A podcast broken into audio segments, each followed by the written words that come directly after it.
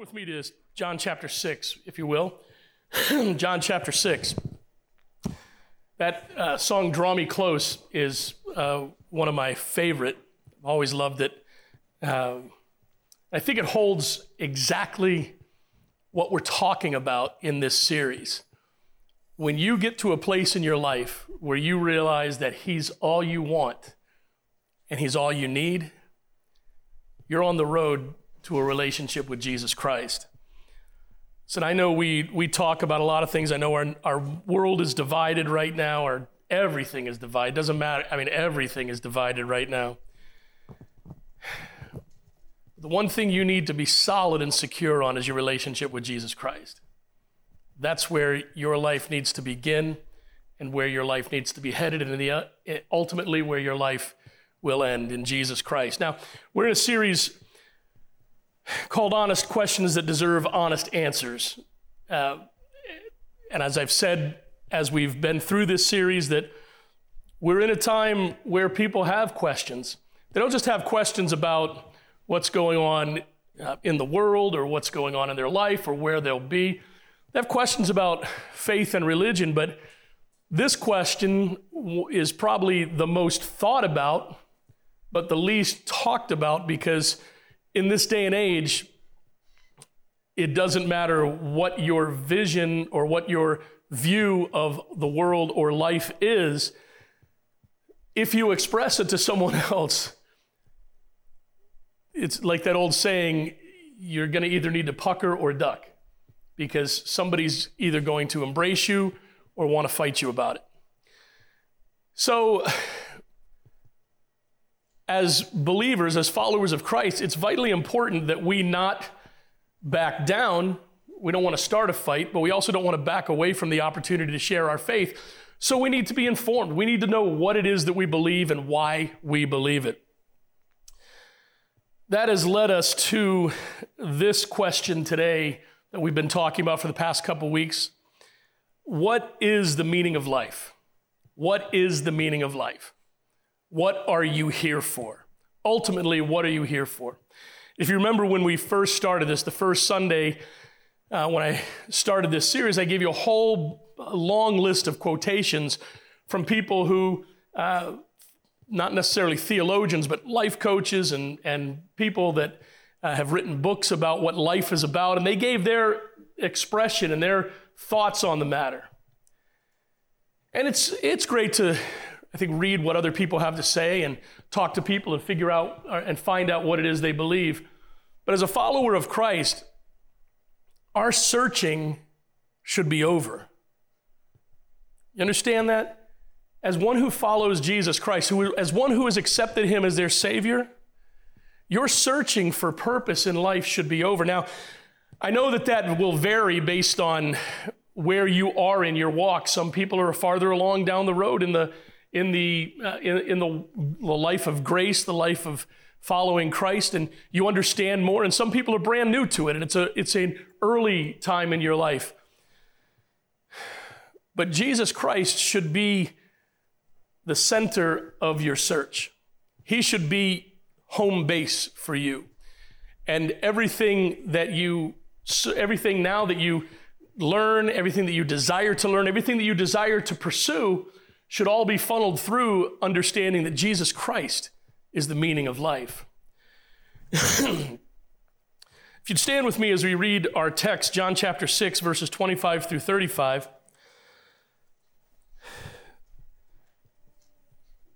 Says, When they found him on the other side of the sea, they said to him, Rabbi, when did you get here? Jesus answered, Truly I tell you, you are looking for me, not because you saw the signs, but because you ate the loaves and were filled. Don't work for the food that perishes, but for the food that lasts for eternal life, which the Son of Man will give you. Because God the Father has set the seal of approval on him. What can we do to perform the works of God? They asked. Jesus replied, This is the work of God, that you believe in the one he has sent. What sign then are you going to do so that we may see and believe you? They asked. What are you going to perform? Our ancestors ate the manna in the wilderness, just as it is written, He gave them bread from heaven to eat. Jesus said to them, Truly I tell you, Moses didn't give you the bread from heaven, but my Father gives you the true bread from heaven. For the bread of God is the one who comes down from heaven and gives life to the world. Then they said, Sir, give us this bread always. I am the bread of life, Jesus told them. No one who comes to me will ever be hungry, and no one who believes in me will ever be thirsty. Again, you may be seated. What is the meaning of life? The Bible tells us that believing in Jesus and accepting Him as your Savior is the great pursuit of human existence. My contention is that as followers of Christ, in order to be able to tell someone about the true meaning of life, which is what we're called to do, once you accept Christ as your Savior, once you realize that you've done something wrong in life, that you are not perfect, and that Jesus died on the cross to pay the price for your sins, and once you ask Him to come into your heart, forgive you of your sins, and be your Savior, the pursuit of your life now is a relationship with Him, and the product of your life should be reaching out to others about the faith that you have, telling other people about Jesus Christ. You see, it's a constant progression of growth in you and outreach to others. That's what this is all about. The more you know about your faith, the more you know about your Savior, the more you understand how to apply it to your life and how you live with your faith interwoven into everything you do, the greater witness you'll be for Jesus Christ. It's just a byproduct of following Him. And so, in order to tell someone about the true purpose and meaning of life, in order to tell someone about Jesus, beyond simply beyond living your faith, you need to be able to understand what it is that you believe. I believe that you've got to, you, you must be on a path towards not only finding but fulfilling your purpose in life. You must be in a growing relationship with Jesus Christ. And that, that means you must, I believe with all my heart, and I'll give, I'll give you the biblical background for this, the biblical basis if you want to talk about it. I believe with all my heart that means being a connected part of a solid Bible teaching local church. Not being devoted to me as the pastor, but being connected to a body of believers who are pursuing Christ the same way you are. Now, in this message, we've gone to the Gospel of John. And in fact, the text for this entire series is part of where we'll get, we get this message from. And in the Gospel of John, Jesus makes seven statements that begin with the words, I am.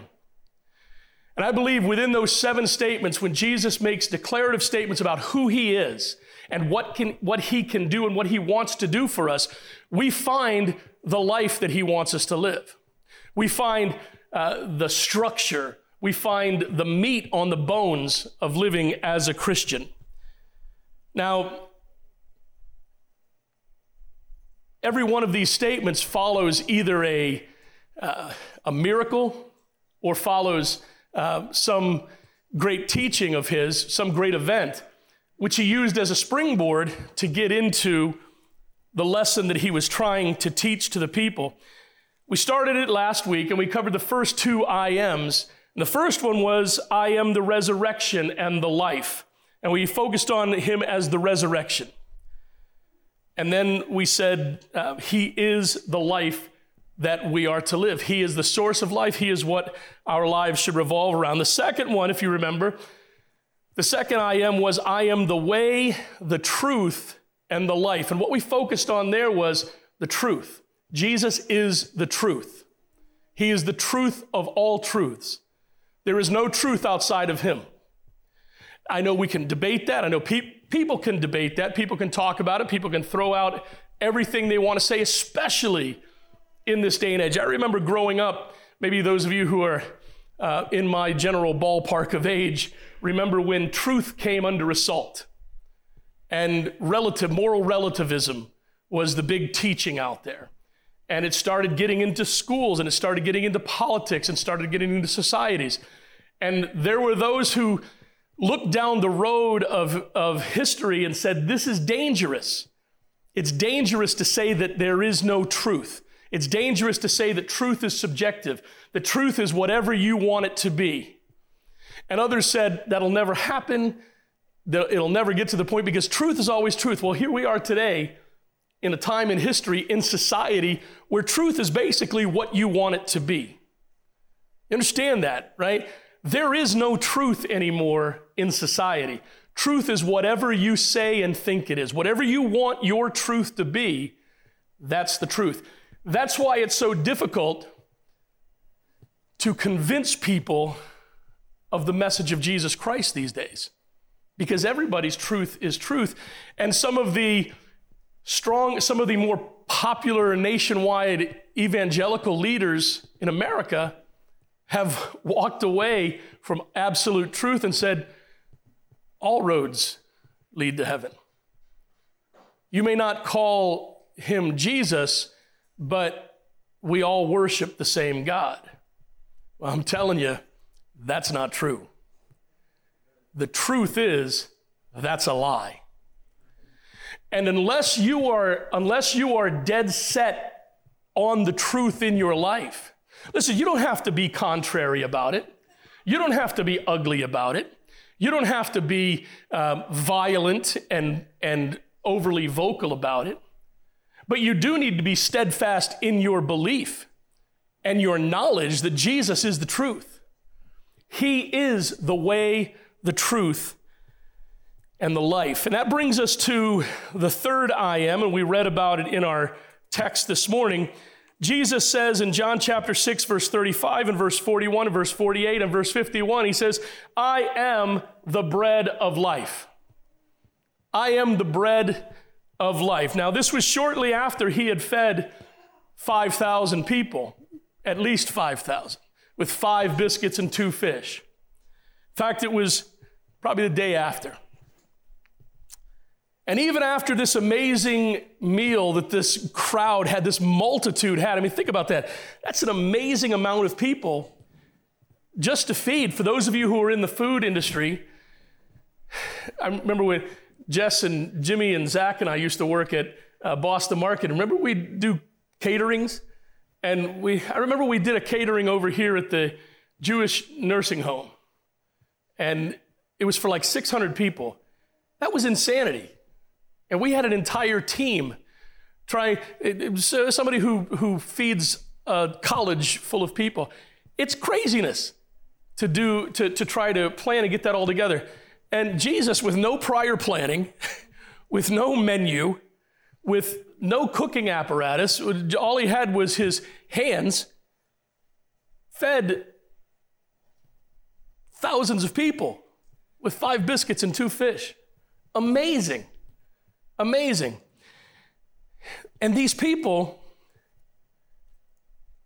followed him the next day and said, Well, now what are you going to do? What are you, what are you going to do now to prove to us who you are? See, they were looking for a show. They were, and, and isn't that what a lot of people say today? They're looking for a sign. I'm looking for a special, looking for a special sign. It's like that story of the, the guy who's there's a flood in the town and he crawls up on his roof and he says, God, please save me. And a helicopter comes by and says, Hey, jump on the ladder. No, no, no, God's to save me. A boat comes by. Hey, hey, jump in the boat. We'll take you to save. No, no, no, God's to save me. The water goes up. He drowns. He gets to heaven and he says, God, I thought you were to save me. He says, Well, I sent you a helicopter and a boat. I don't know what more you want. People are looking for the miraculous when they don't understand what we understand that the miraculous happens every day. The miraculous is that we're still here. The miraculous is that we live and breathe every day. The miraculous is that the Son of God came down from heaven, lived among us, and allowed humanity to take him and crucify him, pay the price for our sins. The miraculous is that we can accept that sacrifice and that payment, and that we can have eternal life because of that. The miraculous is that Jesus is. Unless you're convinced of that in your spirit, in your soul, in the depth of your life, that He is what matters the most to you, you'll never be the follower of Christ that He's called you to be. You'll never find, listen, I'm telling you, I hate to bust your bubble, and I hate to, to if, if you perceive this as negativity, I don't want it to be perceived that way because that's not the way it's meant. But you will never find true satisfaction and purpose and meaning in life unless you get to the place where you realize that Jesus is all you want and Jesus is all you need. Yes, there are other pursuits that come in, but those pursuits need to be pursued through the filter and through the lens of a life following Jesus Christ. So he says, I am the bread of life. They still, they, they didn't understand what he meant about God sending down bread from heaven. He kind of talked about the, the Moses story where, where God gave manna and they equated it to Moses giving the children of Israel manna. And he says, It wasn't Moses that gave the manna, it was me. It was a type of Christ, it was a picture, it was a foreshadowing of what was, of what was to come. As God gave manna to his people, God has now given the bread of life to you. And here I am. I am the bread of life. Whoever takes the bread of life will never be hungry again and will never be thirsty. What's also interesting about this is that, that this statement comes shortly after the Sermon on the Mount. Remember the Beatitudes? We're going to be talking about the Beatitudes next year uh, in, in our, our preaching series. Remember what one of the Beatitudes was? Blessed or happy are those who hunger and thirst for righteousness. You see, Jesus was building one block on another in his teaching. He says, You're going to be, your, your life is going to be blessed, you're going to be happy, you're going to find purpose if you hunger and thirst for righteousness. And now he says, God has sent down bread from heaven that will quench you, your thirst and will fulfill your hunger. And that is me. I am the bread of life. What does that mean? I mean, it's real easy to say that, and it's great to put that on Pinterest, right? I don't know, have no idea how to do that. I, I want you to all to know, I'll make a confession right now. All those great things that are on Facebook and all those things that are on, what are some of the, what are the other sites that we have? Instagram, Instagram and, and Snapchat. That I, the, I should, Zach's not in here, but uh, Ben, ben is, do we have those? Okay. I see messages once in a while that come across my phone, and it's like, great, great. I'm glad somebody sees that, but I have no idea. All those things that are posted, I have nothing to do with it. okay? Nothing at all. Uh, they'll send it to me and say, hey, does this look all right? Sure. Great. Wonderful. Wonderful. Wonderful. You might want to add a little Dodgers logo on there. That, that might make it perfect. But other than that, it looks great. It's real easy to live Jesus in a soundbite, right? It's real easy to live Jesus in a quote. It's real easy to represent Jesus with a t shirt or a, a hoodie. But what's difficult is to live Jesus every day. What's difficult is to allow Jesus to consume you and to allow his word to consume you and overtake everything you do in life, so much so that you are the living, breathing testimony of the one who died for the world. What was Jesus saying to you when he says, I am the bread of life? Well, he was said that I am the satisfier and sustainer of life. Try to remember before COVID. Try to remember what it was like before COVID. What the pursuits of people were what everyone was trying to do and, and where their lives were going and what people were chasing after. Remember, interest rates were low and people were buying houses. People were buying new cars and, and all kinds of things. The, the job market was open and people were going out, changing jobs, and people were pursuing success and financial gain, and amazing opportunities were open. And now here we are. And those pursuits seem a long way away.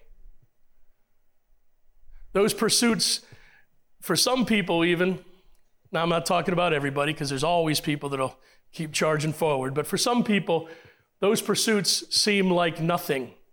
And now, for many people, it's a day to day existence. It's a day to day battle with their mental health. It's a day to day battle with trying to, trying to keep their marriage together because you've been, I know we married for better or worse, but many of you understand, you know, you didn't think better or worse meant all day, every day. With the kids too. And it, it's tough. And life changed dramatically. What has sustained you through all of this? Has it been the promise of a better day in your life down the road when COVID is over? Or has it been the promise of one who died for you and said, no matter what, no matter what comes your way, I am? I am your sustainer. I am your satisfaction. I am here at all times good times, bad times, success, failure, happiness, sadness, clarity, confusion. I'm in the middle of your day, of your week, your month. I'm in the middle of your life, and I can sustain you no matter what. There is no way to exist, there is no way to endure. There's really, now understand how I'm saying this. There is no way for your life to matter eternally outside of Jesus Christ. You might have temporary fame, you might have a temporary impact. Listen, uh, we, Aaron and I both get into over at the high school, working at the high school, just to help out. I mean, I didn't go there looking for a career. I just went there because they need help right now. Okay, they're they're they're just begging for help, and like, well, if you want me, it's okay. I'll spend my time over there. Well, it went from like two and a half hours commitment a day to watching the lunchroom and making sure that I, I don't know what I'm supposed to make sure that doesn't happen. It's not, but it's not going to happen. Uh, to now, Aaron is going to be there full time, and they ask me to substitute teach at times. Like, they're really hard up. I'm just saying. Okay? Like, if I if I'm the one you want, I'm there for you. That's great. But as Aaron and I talked about it, I told I said, Aaron, this is what I've this is how I believe ministry should be opportunities open. The Bible says, Behold, I've placed before you an open door. I'm not called to sit in a building at a desk and read old dusty books on theology. I'm called as the pastor of this church, as a follower of Christ, to get out into my world and make a difference for Him and try to connect with people and try to make an impact in the lives of others for Jesus with the eventual hope and desire and destination of sharing my faith and sharing the love of Christ and letting them know that there is one who cares for them far more than anyone else does, so much so that he died for their sins. And that it's a simple matter of acceptance of that truth that will give you eternal life and will now give you a purpose.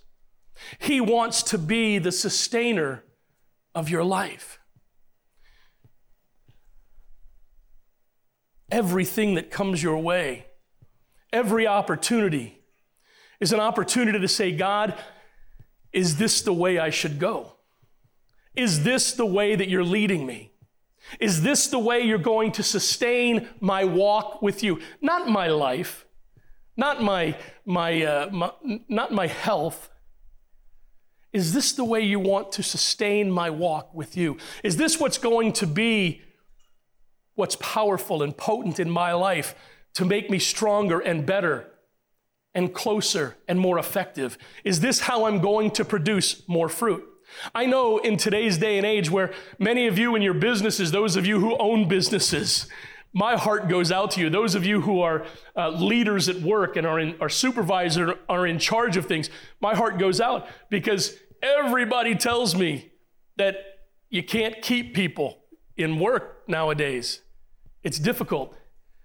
My goodness, the East Longmeadow Dunkin' Donuts shuts down about seven o'clock now. What are they thinking? It's crazy. They can't get help.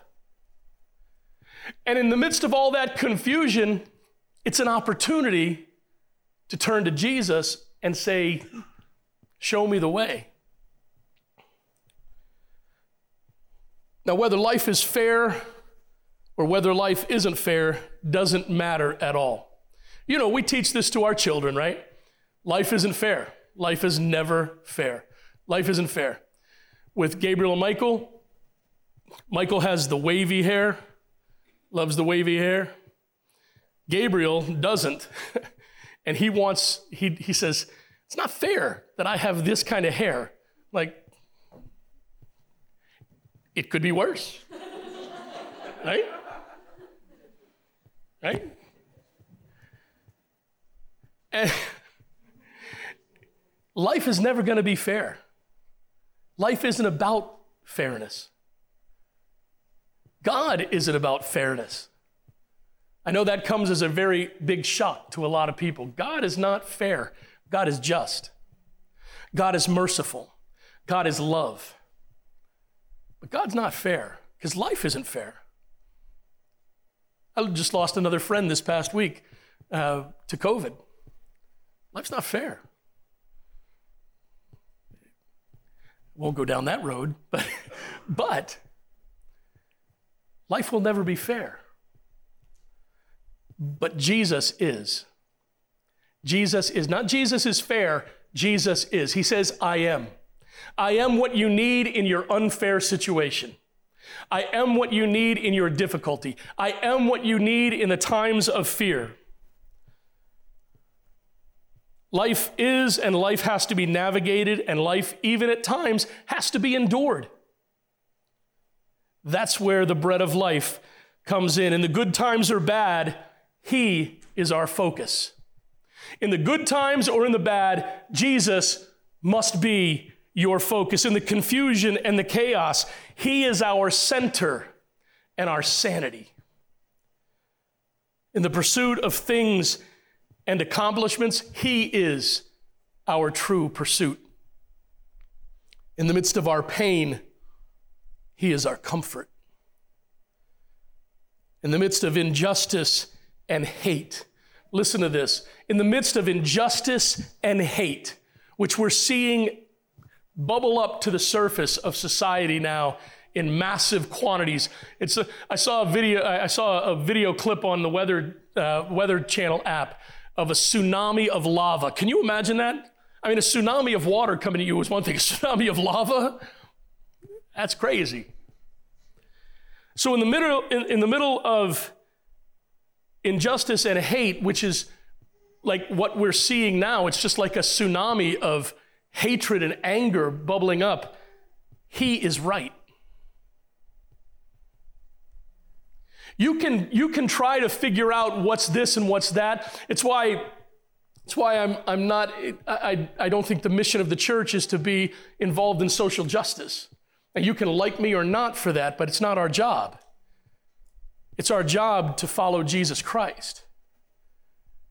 We are the, do you understand? We in the church are the secret to equality.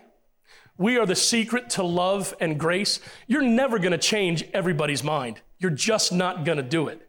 Not going to happen. But you can live your life with passion and love and power. You can live your life with grace and truth. You can live your life loving Jesus beyond anything anybody else can understand. And in that way, show someone that Jesus is the secret to everything they need. Listen, if you, let me, let me just say this too. I'll, I'll take this step down the road. If you're looking for the validation of others for your life and your existence, then you're looking for a shallow thing. I, I, will ask, I ask people that a lot. Are you, are you look, when you ask me these questions, when you get into these debates with me, are you looking for me to validate you? My validation, it's, it's not, okay, you got John Chase's seal of approval. Good for you. What does that mean? Nothing. Your validation as a human being, as an, as an existing human being whose purpose is to find Jesus Christ, must be in finding Jesus Christ. Your life is found in Him. Your life is hid in Him. He is the source and sustainer of your life. That's what He's trying to tell us. I am the bread of life. I am who you need. I am what you need. In the midst of existence, He is the bread of life that sustains us and gives us everything that we need. Luke 9 23 said that he said, then he said to them, If anyone wants to follow after me, let him deny himself, take up his cross daily. Take up his cross daily and follow me. Jesus isn't a Sunday thing. The walk of faith isn't a Sunday thing. It's an everyday denying yourself, taking up the cross that you've been given to bear, and following Him. He goes on to say, For whoever wants to save his life will lose it, but whoever loses his life because of me will save it. Galatians 2:20 Paul wrote to us, I've been crucified with Christ and I no longer live, but Christ lives in me. I the life I now live in the body, I live by faith in the Son of God who loved me and who gave himself for me. What does that mean? It's a great, that's, that's another one of those great, it goes great on a t-shirt, right? It goes great on, uh, it looks good with all the background and everything on, online. But what does it mean to be crucified with Christ? When you put these two together, what what the Bible is trying to tell us is that our pursuits in life, our desires in life, should be passing away. And we should now be desiring what He has for us. It doesn't matter what it is He's called you to do. He hasn't called everybody to be full time in church ministry. He may, have been, he may have called you to be a business person, may have called you to be a parent, may have called you to be a teacher, may have called you to be a, a, a laborer. Whatever He has called you and gifted you to be, that's what He wants you to do for Him. Because opportunities to share your faith are found in the everyday. Opportunities to share your faith and make a difference for Jesus in the lives of others, opportunities to lift Him up so that all people will be drawn to Him happen in the everyday of your life. And that's why every day of your life, you need to die to yourself and your own desires and live to Him. John Piper said this God is most glorified in us when we are most satisfied in Him. That's deep. God is most glorified in us when we are most satisfied in Him. The question to you is Are you satisfied with Jesus? Is He the bread of life that sustains you every day through thick and through thin, through happy, through sad, through difficulties, through ease? Is He the bread of life that sustains you through it all? Because that's what He wants to be.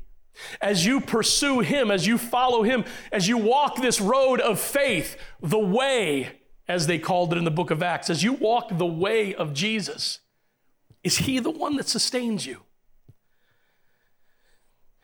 The fourth I am we find in John chapter 8, verse 12, and he reiterates it in John 9, 5, where he says, I am the light of the world. I am the light of the world. Now, this is incredibly interesting. If you, if you study through and you study the, the, the text around this teaching, some things really start to pop out to you. Things really start to open up and show you exactly why Jesus was saying this and why it was necessary. This followed the encounter with the woman that was caught in the act of adultery. You remember the story, right? This woman is, is found to be in a very compromising situation. Now, I think it speaks a lot to the society at the time that the man apparently was just kind of let go and nothing he's not mentioned at all. But they wanted to stone this woman because the pharisees say said that that's what the law of moses said. In that story we see the darkness of humanity on one side we see the religious zealots and the religious zealots lived by the letter of their own law. They didn't just live by the letter of the law of Moses, the law of the Ten Commandments, the law that God gave Moses on the mountain. These Pharisees just added and added and added to what they said was the law. And they just gave a burden of life and living and existence to the children of Israel that was unbearable. So they were on the one side, and they're the ones that caught the woman, and they're the ones that dragged her out and dragged her in front of Jesus and said, What do you say about this? We caught her in the very act, and the law says should, she should be stoned. So you've got them. You've got this group of people, maybe you know people like this, people who want to use the Word of God as a weapon. They want to weaponize the Bible because it makes them feel more powerful and it makes them feel justified. That's what these Pharisees were. They used that weaponized word to harass and persecute those who disagreed with them. On another side, we see a woman who's living a sinful life. I mean, there's no way to get around this, right? No way to get around the fact she's living a sinful life. We don't know whether she's having an affair with this guy. We don't know whether she's a prostitute. We don't know what's going on.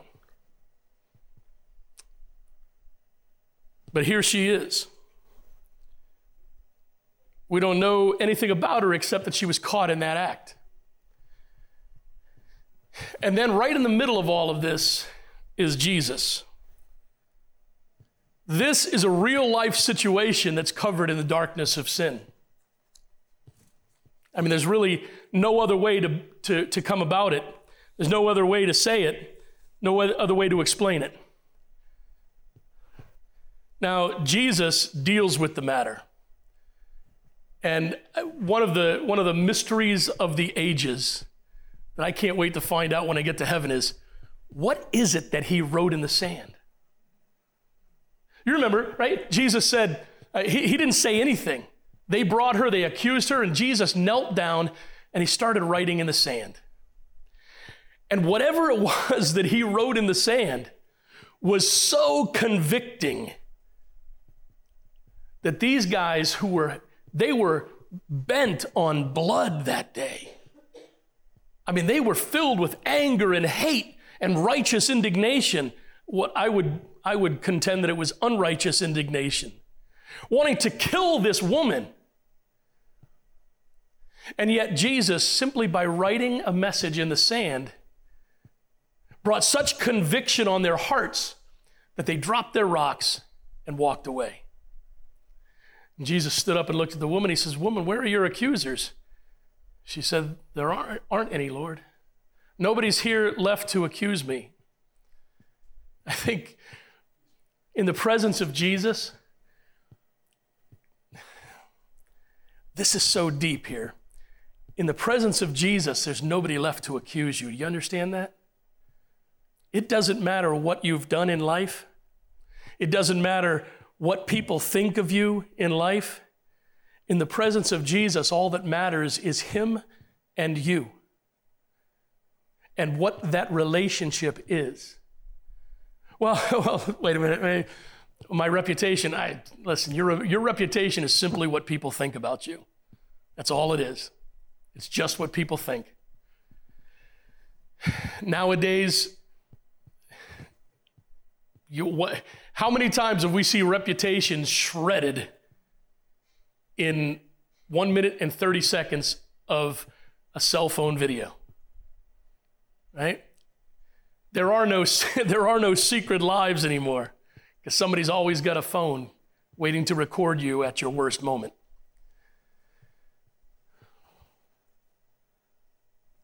In these times, in your life, it's Jesus and you.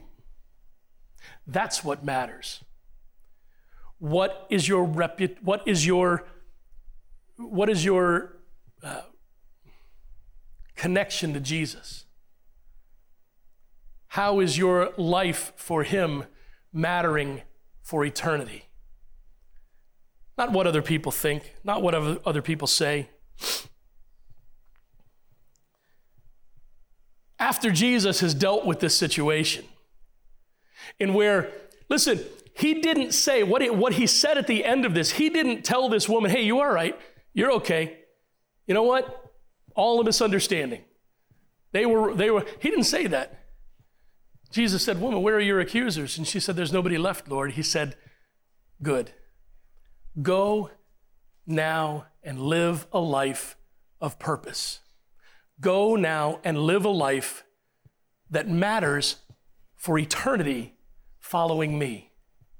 See, after an encounter with Jesus, purpose changes. After an encounter with Jesus, when you accept Jesus as your Savior, everything's supposed to be different.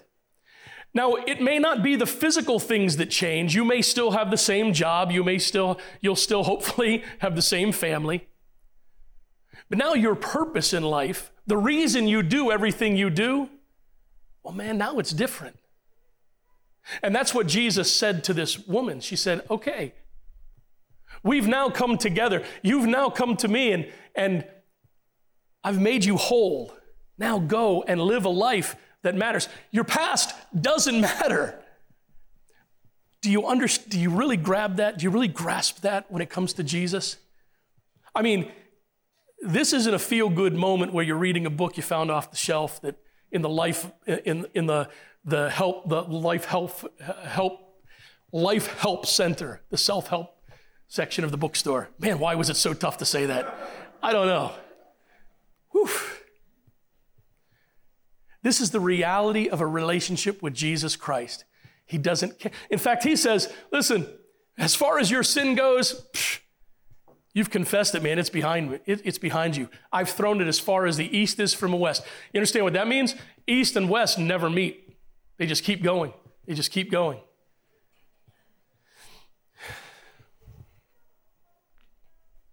And then after that, Jesus teaches that I am the light of the world. Anyone who follows me will never walk in darkness, but will have the light of life. What an amazing contrast. What an incredible contrast. Here we see a matter, a situation, a life situation that is consumed with darkness on both sides. I mean, this was a race to the bottom, wasn't it? That whole situation was a race to the bottom. Jesus broke through, changed a life, and then told everybody, I'm the light of the world. If you walk with me, you will not walk in darkness, you'll walk in the light of life. In Exodus chapter 13, we're told that the Israelites in the wilderness were guided by, at night, by a pillar of fire. You remember that, right? The pillar of fire went before them. And where God wanted them to camp, I think this is so cool. They kept walking and kept marching even into the night until that pillar of fire that represented God, until that stopped. And when that pillar of fire stopped, they had to stop. And if that pillar of fire and then became a pillar of cloud during the day, if it stayed there for a week, they stayed there for a week. He leads me beside still waters. He restores my soul. Even though I walk through the valley of the shadow of death, I'll fear no evil, for you are with me. Your rod and your staff, they comfort me. You prepare a table for me in the presence of my enemies. See, He's ever present with you, and that's what the light of the world is all about. Jesus is with you, He is the light that leads you. Once the Israelites got to the promised land and they built the temple, the Bible says fire came down from heaven and filled the temple and the presence of God there. Uh, the presence of God was there in the temple, and we, we call it the Shekinah glory of God or the present glory of God. And the presence of God filled the temple. Now that you are the temple of Jesus Christ, his light fills you. And what's really cool is Jesus said, I came into the world to be the light of the world, but now you are the light of the world. Because you've accepted me as your Savior, because I now dwell within you, because now the Holy Spirit is in you, you are the light of the world. Go into the highways and the hedges and the byways and the side streets. Go out and tell people about me. In Psalm 104, 104, verses 1 and 2, it says, My soul bless the Lord. Lord my God, you are very great. You are clothed with majesty and splendor. He wraps himself in light as if it were a robe, spreading out the sky like a canopy. We get the song, How Great is Our God, from that psalm. He wraps himself in light. Darkness tries to hide, and it trembles at his voice. How great is our God. What can the light of Jesus do for us in our everyday? Because that's what it breaks down to, right? It breaks down, it has to break down to this. What can the light of Jesus do in our everyday life? How can you live with Jesus? How can he be ever present with you every day in a way that you are different, a way that you are affected, in the way you feel his presence, and in the way you affect other lives for the kingdom and the gospel of Jesus Christ. Psalm 119, verse 105, gives us the first uh, understanding where it says, Your word is a lamp to my feet and a light to my path. So it starts with His word. It doesn't start with your favorite author, it doesn't start with a podcast, it doesn't start with um, your, uh, your um, meditation, it doesn't start with your workout at the gym. It starts with the Word of God. We're blessed in this day and age to be able to have the Bible in a way that we can read it, even if it is listening to it at all times. If you are driving, you can hook it up to your Bluetooth, or you can just take the shot of your phone being loud enough in your car, and you can listen to the Word of God while you drive. You can listen to the Word of God if your employer allows you to do so at work. While you're at the gym, you can listen to the Bible while you're working out. So, all kinds of ways now that we can listen to the Word of God, read the Word of God. The Word of God is funny in this way it won't be a light where it's not wanted or where it's not used. If you don't turn on the light of the Word of God in your life, then you're going to walk in your own darkness. So the first thing you have to do is commit to the Bible. Commit to the Bible being your source of understanding, your source of morality, your source of uh, guides, uh, your source of understanding how you are to be representing Jesus in the world. 1 John 1, verses 5 through 7 says, This is the message we have heard from him and declare to you God is light, and there is absolutely no darkness in him. If we are lying and not practicing the truth, if, if we walk in the light as he, as he himself is in the light, we have fellowship one with another, and the blood of Jesus, his son, cleanses us from all sin. The light of Jesus is fully light. There's no darkness. There's no blind spot. There's no, uh, there, there's no corner that it won't reach. The light of God, the light of Jesus Christ, the light of His Word is fully light. There are no lies. There is no confusion. There is no controversy. I think, boy, it's so important for us to realize and accept and live in this truth. There are no contradictions in the Word of God. None. Well, I, I read this guy online. Read this woman online, listen to this webcast, I listened to this podcast, and they said the Bible's full of contradictions. Okay. You know the easy way to figure that out, whether it's true or not? Go to the Bible. When people say there's contradictions in the Bible, when people say, how many, how many of you had somebody say, well, I don't believe the Bible because it, it endorses slavery? Does it really? Or does it record history? And, and, and does it say that whatever situation you find yourself in, find a way to glorify God? Whatever condition you find yourself in, he says, in good health or in bad, find a way to glorify God. It's possible. Psalm 27 1 says, The Lord is my light and my salvation. Whom shall I fear? The Lord is the stronghold of my life. Whom shall I dread? How can Jesus be the light of life to you? The light of Jesus is our confidence, it's our courage, it's our security and our safety. In times like this, in times like now in our, in our nation's history, where it seems like everything is just being ripped apart at the seams, where so many things seem like they're beyond repair, where fear is real. I, every day somebody talks to me whether it's um, you know at, at outside, whether it's at work, wherever it is, somebody messages me and says, "Geez, do you see? Did, did you see the shelves at Big Y? See the shelves at Costco? See the price of gas? See this? You see that? You see all this? Man, it's it's crazy. There's fear, and now people. The latest one to go around is Christmas gifts, right? Got to buy Christmas gifts now because there's no guarantee they're going to be there later. Okay. Keep that change in your pocket, maybe. in the midst of great fear and panic, He is your courage. He is your sanity. He is your strength. This means that we truly can live lives with faith overcoming our fear.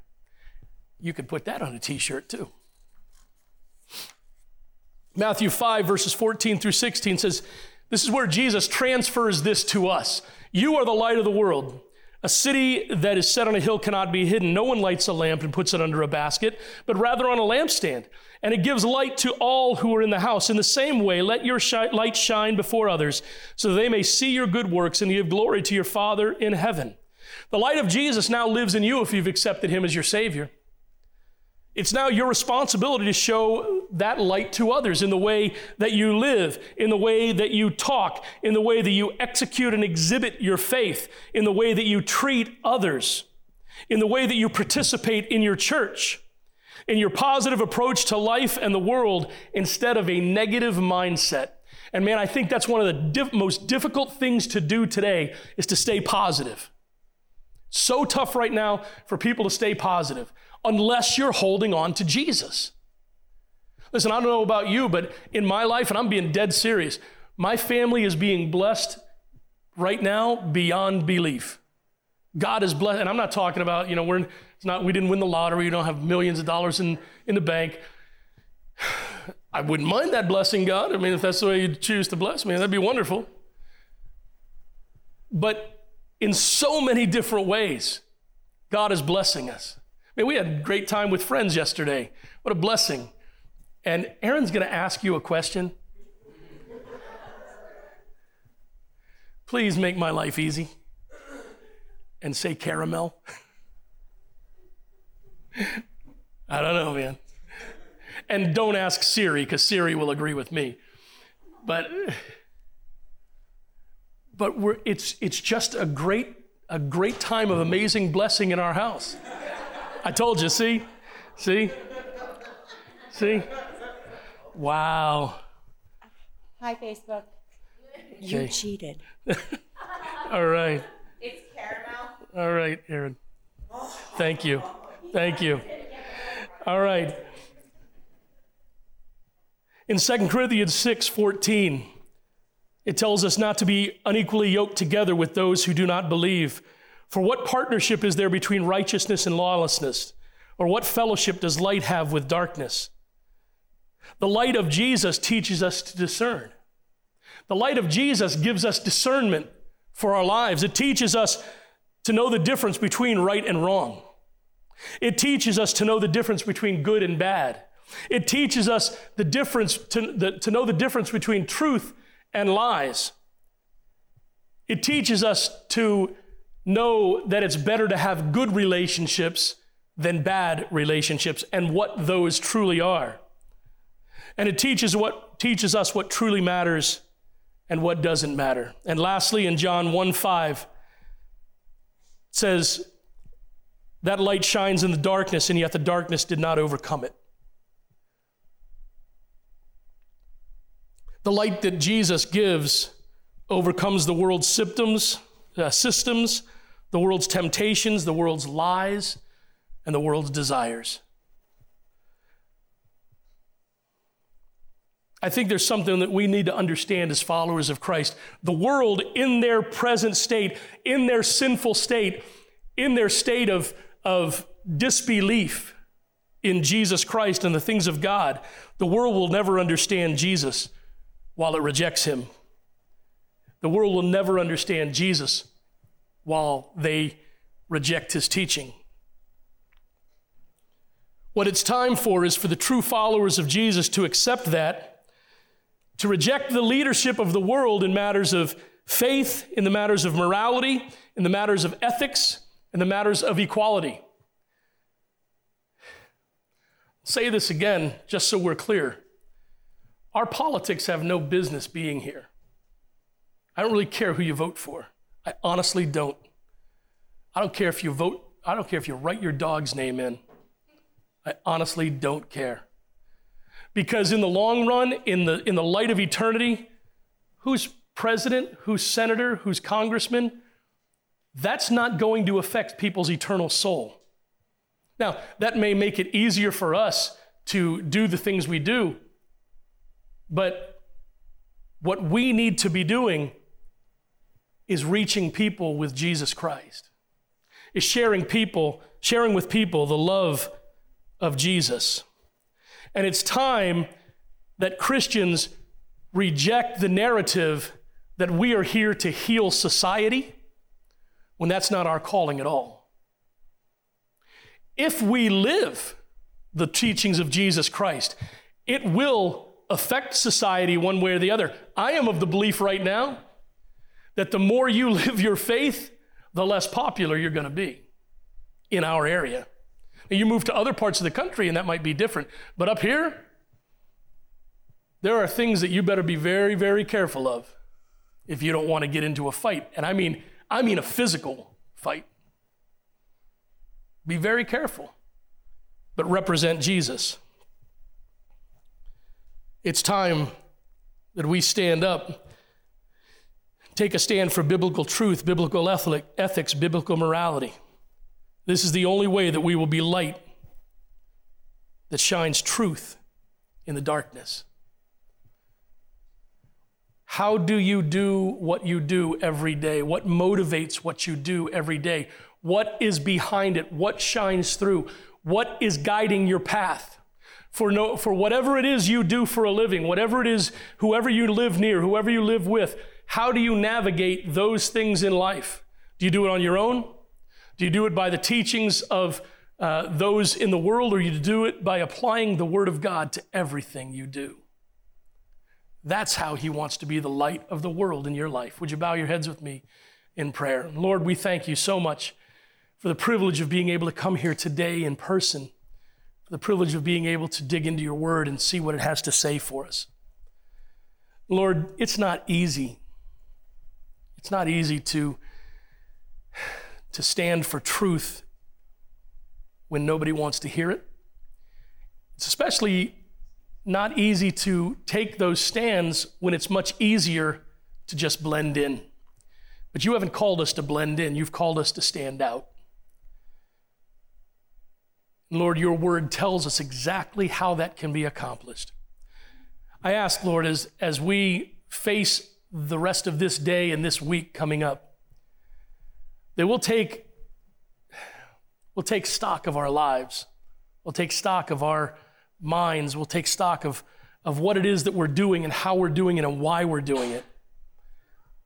And Lord, if our purpose needs to change, would you change it? If our course needs to be corrected, would you correct it? Father, may we have no greater desire than to honor you to allow the life of your Son, Jesus, to live through us. Bless us as we go from here today. May we go forward as worshipers, as missionaries, sharing your life and your word and your light, the bread of life to all around us. In your name we pray. Amen.